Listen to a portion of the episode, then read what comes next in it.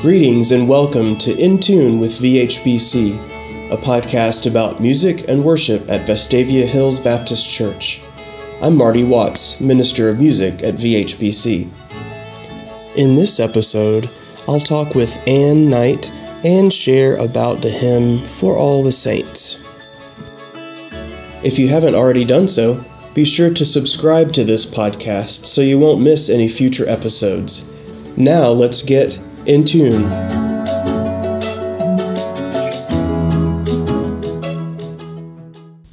This podcast episode is being released the week leading up to November 1st. November 1st is All Saints' Day, so I thought it appropriate that we explore the hymn for all the saints. The text of For All the Saints was written by William Walsham Howe, Walsham Howe was an English bishop in the 19th century. Some folks may know another of his hymn texts, We Give Thee But Thine Own, which had been included in previous Baptist hymnals but is not included in Celebrating Grace. Bishop Howe also contributed to the study of botany and wrote papers about the reconciliation of creation as described in the Bible and the theory of evolution. Interestingly, Bishop Howe is also a character in the Broadway play The Elephant Man. Though not the earliest tune associated with the hymn text for all the saints, Ralph Vaughan Williams composed this hymn tune specifically for this hymn text. The tune name is Sine Nomine, which is Latin for without a name, which comes from a Renaissance tradition of giving tunes that name if they weren't based on previous musical material. Ralph Vaughan Williams was a composer in the first half of the 20th century. He was a prolific composer across genres symphonies, operas, chamber music, vocal music. Ralph Vaughan Williams was the son of a vicar, but went through a period of atheism, then arrived at what he himself describes as a cheerful agnosticism. But throughout his life, the King James Version of the Bible remained with him. He loved its beauty and poetry and wrote a number of pieces with sacred texts. Ralph Vaughan Williams studied music at Trinity College, Cambridge, and the Royal College of Music in London. He learned the violin and the organ, and even worked as a church organist and choir master for five years early in his career, but did not particularly care for that job. One of the things that Vaughan Williams also did was collect English folk songs and then edit and arrange them for publication. This tune, Sine Nomine, has a couple of unique elements. First of all, the accompaniment has a walking bass line, meaning that the lowest notes in the accompaniment move mostly by steps. Also, somewhat uncommon in hymn singing, is the very beginning of the hymn starts with the accompaniment and the voices rest on the first beat. This lines up well with the text. For instance, in the first stanza, we sing, For all the saints, and we arrive at the word saints on the strong beat of the second measure. Our time of remembrance on November 1st, All Saints' Day, takes on new meaning in the year 2020. Words from the Bible in the book of Hebrews, chapter 12, verse 1 resonate particularly.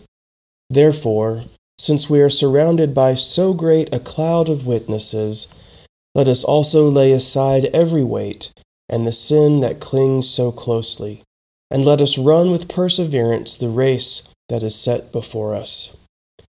Today's podcast episode concludes with the singing of For All the Saints by the congregation of Vestavia Hills Baptist Church with Dr. Beth McGinnis at the organ. If you have a hymn to suggest for a future episode of the podcast, feel free to email me at marty at vhbc.com.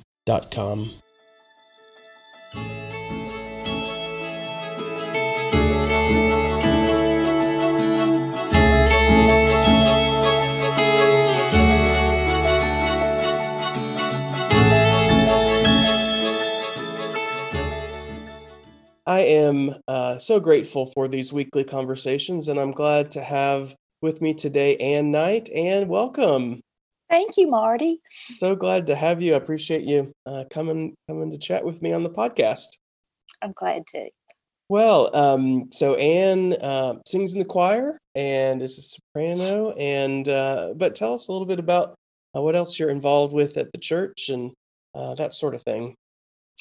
Right. Um, I'm a member of the Joyful Noise Sunday School class, and just rotated back on as a deacon. I'm a returning deacon, and uh, pre-COVID, I participated in the Roundtable Book Group. Um, and uh, was involved in Dr. Furr's Wednesday morning Bible study. But COVID, you know, of course, has mm-hmm. changed many things and and helped out a little bit, not a lot, but a little bit um, during um, the Sunday school hour with the preschoolers. So several different things, and over the years, that's that's changed. You know, I've done different things at different mm-hmm. times, like a lot of people. Yeah, yeah. Well, I'm glad. Um, you know, one of those things you mentioned was being a deacon, and I'm glad you've rotated back on this this mm-hmm. term. That's great. It's a different time to be a deacon. yes, sure. yeah. yes, but so important, so so important to help our congregation stay connected, and uh, so thank you for for doing that. Oh, um, sure. Tell us a little bit about your music background, maybe either growing up as a child or into adulthood. What what's what's that been for you? Well, um, as a child, I took piano for three years and convinced my mother that that was enough, which was a huge mistake. A huge mistake. I so wish now. In fact, I have a keyboard upstairs, and um, three years though is a lot better than never yes. have taken because I can read um, music. Well, certainly not not great but it but it definitely has helped. Mm-hmm. and i sang in my junior high and high school um, church choirs but other than it, that that's my total music experience. And and i was thinking about this and in our choir we have so many professional career musicians like yourself and just a number. I mean it's just a gifted group but there are also people like me that just love being there. And um, I'll never forget, I mentioned it was a Wednesday night dinner and we were seated eating dinner, and I was seated near Margaret Winkler. And I mentioned to her, I thought about choir. Well, she was like a duck on a June bug. She said, You're going tonight, you got to go. I mean, and she taught me into walking into that choir room just completely cold. And you know, I've gone ever since. Yeah. So I have Margaret to thank for for well, that, pushing well, through the door. If literally. she's listening, thank you, Margaret. well, I, you know, two two things um, sort of related to what you've said. I, it, it is true. I've never heard an adult say, "Gosh, I sure wish I had never taken piano." It's always the opposite. It is, "I wish I had stuck with it." Uh, and you know, uh, um, you know, my wife Karen teaches piano lessons to children, and that's not something that you can convince them of you know you know 20 years 30 years later 40 years later whatever to convince them to stick with it for that reason. But uh, there has never been an adult who regretted taking piano. It's always been the opposite. They regretted not taking more. Um, I agree with that. Yeah. Well, and the other thing about um, our choir, but I'm sure this is the case other places, that um, part of what makes a choir so special, uh, and I think ours um, for sure is that everybody brings their their own gifts, uh, mm-hmm. their own skills. Um, each voice is different. Uh, each person has different experiences, uh, life experiences, musical experiences, and uh, being able to be in a choir that um, comes together with all of those things and makes music, I think, is just um, wonderful on its own, but also um, sort of analogous to the body of Christ and how we each are different parts of the same body and we each have different gifts. So um, I am grateful for the variety of uh, people and skills that we have in our choir, and I'm sure that um, that others would agree. So uh, I'm glad you're there, Anne. Well, I'm glad I'm there too, Marty, and and I'm thankful too for all the uh, for all the different levels of expertise. But I think you're right. Uh, if if we can't solo or play a musical instrument, there are other areas that you can plug in. you know, in the choir. Yes. There, there are other opportunities where you can plug in. So uh, and, yeah. and lend your voice to that literally and figuratively right Yeah. exactly, I agree. I agree with that. well that that's great tell me um, a little bit about your career and what you do now um, in retirement Okay. Um, well, I graduated from Auburn and was a special ed teacher for 14 years and enjoyed it, but just felt like I needed a professional change. So I returned to graduate school and um, got a master's in library and information studies and became a school librarian. And um, I was in Hoover for a couple of years, but had my eye on Pizitz and Vestavia because I knew my kids would be going there and got a job there and worked as the librarian there from 1995 until 2013 and it was it was a great career. I absolutely loved it. And I was thinking um, about what was most meaningful to me during that time. And I think it was, we had a library assistant program and we had a kids, kind of like our choir now that I think about it. We had the math team kids to the kids who struggled to read who worked in the library. And that was a real, um, uh, that was a real positive experience for me to have personal relationships with those kids. And it's amazing what children can do when given responsibility. Mm. It, it, really is.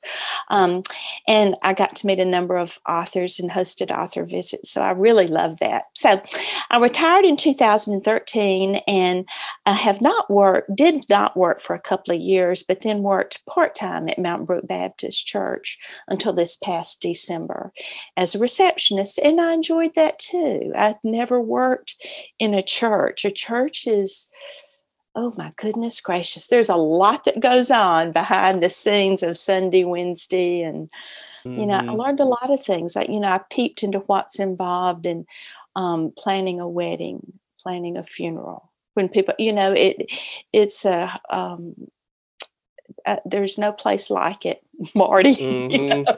Yeah. you know, and I enjoyed it. Yeah. I really did. Well, I, I think it's probably true for uh, anybody who, um, you know, steps into something that that maybe they don't have uh, haven't had a lot of experience with. That you you know you you learn new things about what it's like to work, for instance, to work at a church. But I think churches in particular, you know, you have folks who are there Sundays and Wednesdays and feel like they um, do have a really good sense of what's going on, and lots of times they do. But there are also so many things that happen uh, between Right. Sundays and Wednesdays and those those days in between that um, folks uh, folks don't always um, have a have a sense of what what goes on.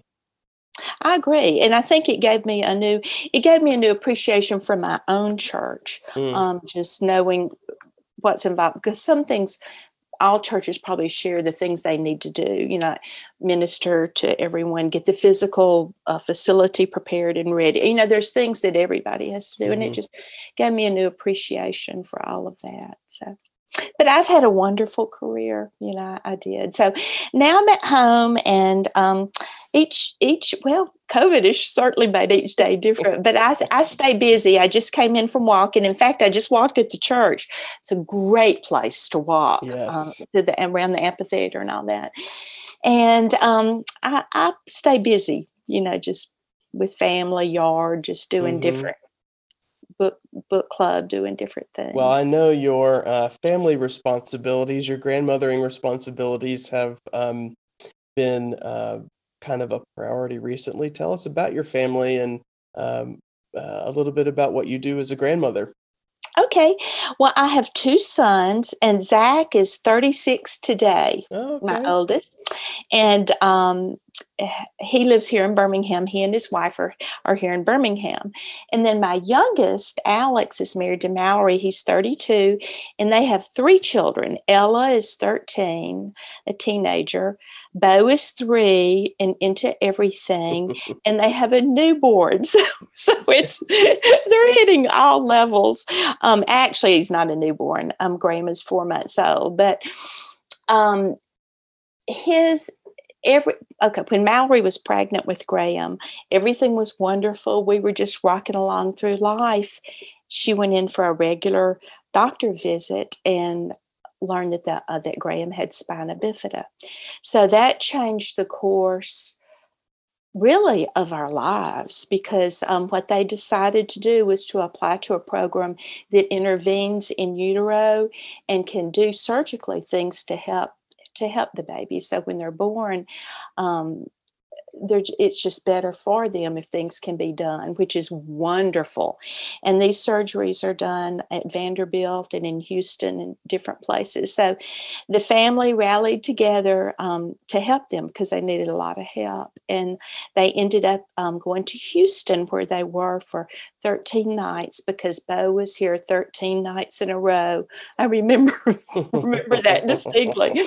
But anyway, they had the surgery in Houston and it was successful. And so now we have a cute pudgy, chunky uh, little four month though, and Graham is doing so well. And um, he's attending the Bell Center for his therapy at four months, but he's just doing great. And I'm so thankful to be out of that high crisis mode and have him on a even plane. I'm thankful that his mother's a nurse there's so much that that we have to be thankful for in this situation but it's it's when you're going through things like that it's it's just a time of high crisis and i and i will i have to say though that the church was so supportive during that time as they have been in in every crisis you know of my life. They've been family. It's i have my family have my friend family my choir family my church family. I have lots i have lots of families but um anyway so i have three grandchildren and they were here last night. You know we have the opportunity to to pick up dinners at our church. So I picked them up dinners too. So they all came over and it was a wild and crazy fun time eating our meatloaf and cabbage and cornbread and uh, but we had but we had a good time. So and they live very close. I could almost walk to their house. So well you mentioned that that you have a lot to be thankful for, but I am sure that your family ha- is thankful for you uh, being there for them, especially as you say, in, through that crisis period of crisis. And I know that they're we're, uh, we're glad to have you um, for uh, childcare, among other things. Childcare. um, but but for support and and um, all of that. So I'm I'm sure that they are grateful to you, uh, grateful for you.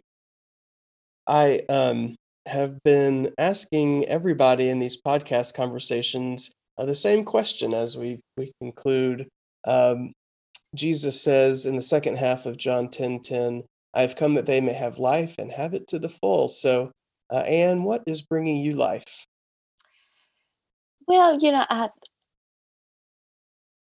you know, Marty, I think just living life um, in a different way, certainly the grandchildren. And um, being back in, I took a sabbatical during the pregnancy, but I'm back now. Um, being uh, in choir and in a book club on Zoom where I can connect with with friends, walking, being outside, working in the yard, reading, um, just going on with life um, in a different way. Um, I can't, I don't think it's any one particular thing. Going to the beach, um, which is, we, we're still doing, but we're doing it in such a different way. There's a secluded place called Cape San Blas where there's nobody near you, and so that's that's what we do now. We don't go. And um, uh, yesterday, I had uh, some family and friends in for on the carport, probably at least ten feet apart, bring your own lunch. So it's just learning to live in a in a different but meaningful way. Good question. This um, I, I have said um, in our choir zooms that um, it's it's hard to imagine going through a pandemic and um, this period of so much separateness um, without technology. You know, um, you know, you and I are are miles apart, but we're on Zoom.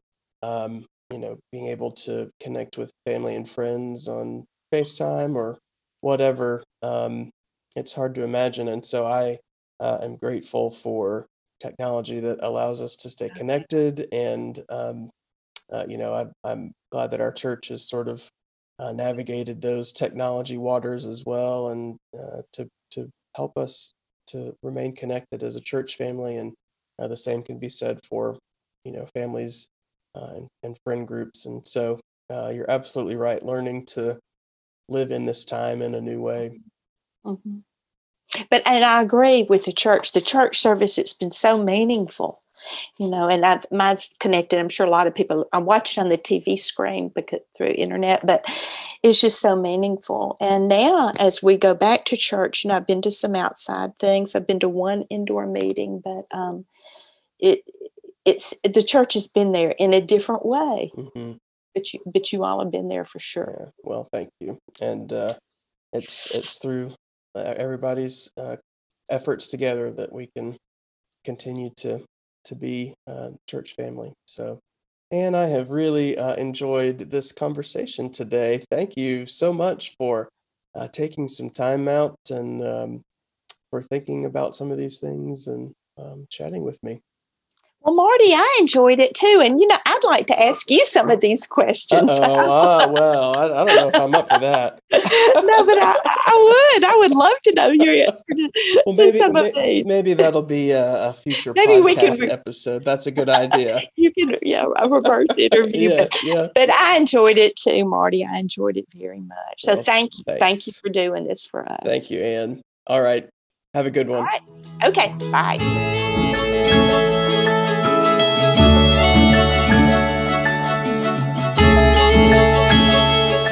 Subscribing to this podcast makes it easy to find new episodes. This episode concludes with the singing of For All the Saints.